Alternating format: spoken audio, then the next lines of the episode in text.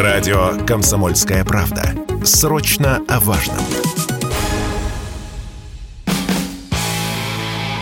Автоньюз. Совместный проект радио КП. Издательского дома «За рулем». На саммите стран БРИКС президент России заявил, что обсуждаются планы по наращиванию доли китайских автомобилей на российском рынке. Означает ли это, что завтра нас завалят китайскими автомобилями по вкусным ценам?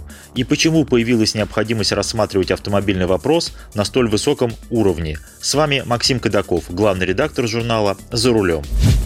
Об автомобилях президент сказал вскользь, не углубляясь в детали, потому что есть более важные темы – поставки на экспорт энергоносителей и удобрений, создание новой резервной валюты и так далее.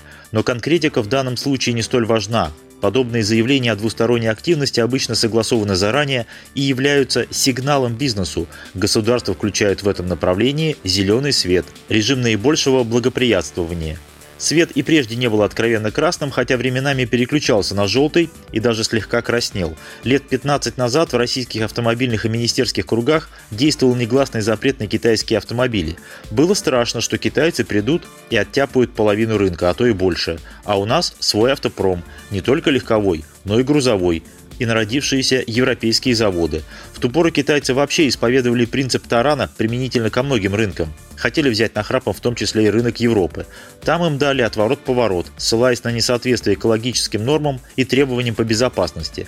У нас столь жестких требований по экологии и безопасности не было, и китайских автопроизводителей как бы никто и не выгонял, но и в глаза им не заглядывали. И когда китайцы в 2006, 2007, 2008 годах подыскивали в России локации для промышленного производства, площадки с готовой инфраструктурой и по приемлемым ценам им никто не предоставлял. Самые лакомые куски держали для европейских, японских и корейских производителей. И по государственным программам первый и семейный автомобиль китайские машины почему-то не проходили и в список их не включали, что крайне раздражало китайские компании и вынудило применять их собственные программы стимулирования покупателей, которые порой оказывались даже привлекательнее государственных.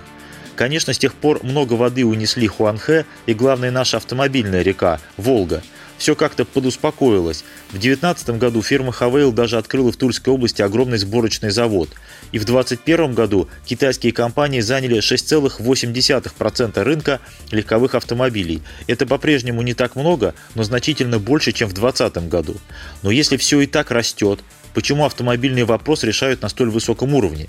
Да потому что импорт китайских автомобилей падает уже второй месяц, несмотря на то, что на рынке жуткий дефицит. Причем импорт упал и в штуках, то есть в ввезенных автомобилях и машинокомплектах, и в деньгах. Как так?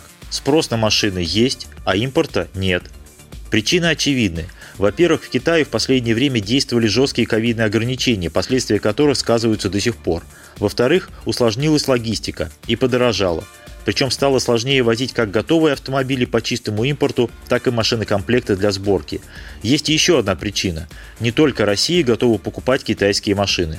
Это не значит, что на других рынках китайские автомобили с руками отрывают, но желающие есть, с более удобной логистикой и с более спокойной обстановкой. Тем более сейчас, когда в мире жесткий кризис недопроизводства автомобилей. И у нас недопроизводство. Пока из пришлых производителей работает только тот самый Хавейл. Плюс УАЗ с автовазом, если говорим про легковые автомобили. И все. И никакого продвижения вперед. Полагаю, что минимум до осени, а то и до конца года. А неудовлетворенный спрос рождает у людей недовольство, лишние вопросы. Нужно решать проблему.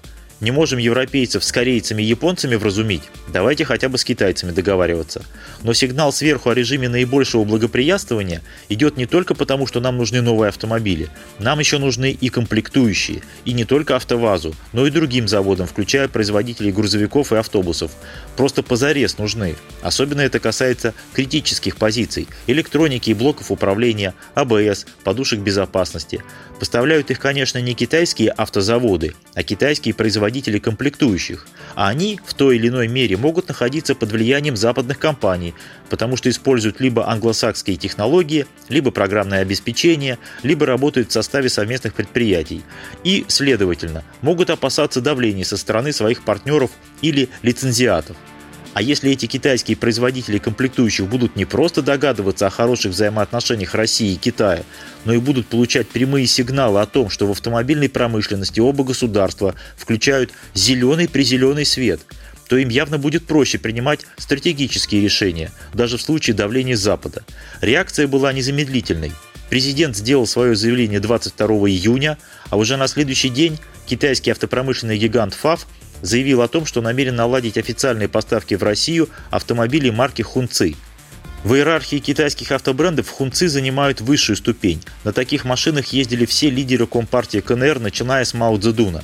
По статусу их можно сравнить с английскими Роллс-Ройсами или советскими Зилами, или с нынешним Аурусом. В былые годы их невозможно было купить в частное пользование, но теперь модельная линейка расширилась, есть не только лимузины, но и большие седаны и даже кроссоверы, а приобрести их могут все, если хватит средств. В Китае эти машины продаются в пересчете на рубли по нынешнему курсу по ценам от 2 до 10 миллионов рублей – Например, везенный в Россию серыми дилерами огромный электрический кроссовер Хунци продается у нас за 12-14 миллионов рублей.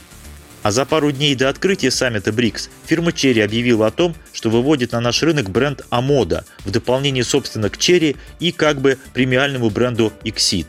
В общем, процесс пошел – Конечно, не все так просто, потому что нельзя все заменить китайскими машинами. А еще потому, что китайский автопром – это не только легковушки, это еще и грузовики, и легкие коммерческие автомобили. Их китайцы тоже захотят продвигать активнее. А как же? А у нас тоже грузовики и легкие коммерческие автомобили. УАЗ, ГАЗ, КАМАЗ, Урал. А их нужно защищать. А еще есть автобусы с теми же вопросами – а еще китайцы наверняка захотят свои производства на территории России, участие в госпрограммах поддержки покупателей и так далее. Как в том анекдоте про черепах. Я только чуть приоткрыл дверцу, а они как ломанулись.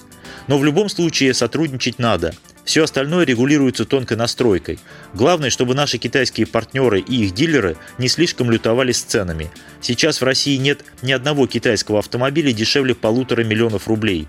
И это по официальным прайс-листам, без дилерских подковерных игр. А нам нужны машины подешевле и хорошего качества. В общем, сделайте нам как себе. С вами был Максим Кадаков, главный редактор журнала «За рулем». Автоньюз. Совместный проект радио КП. Издательского дома «За рулем».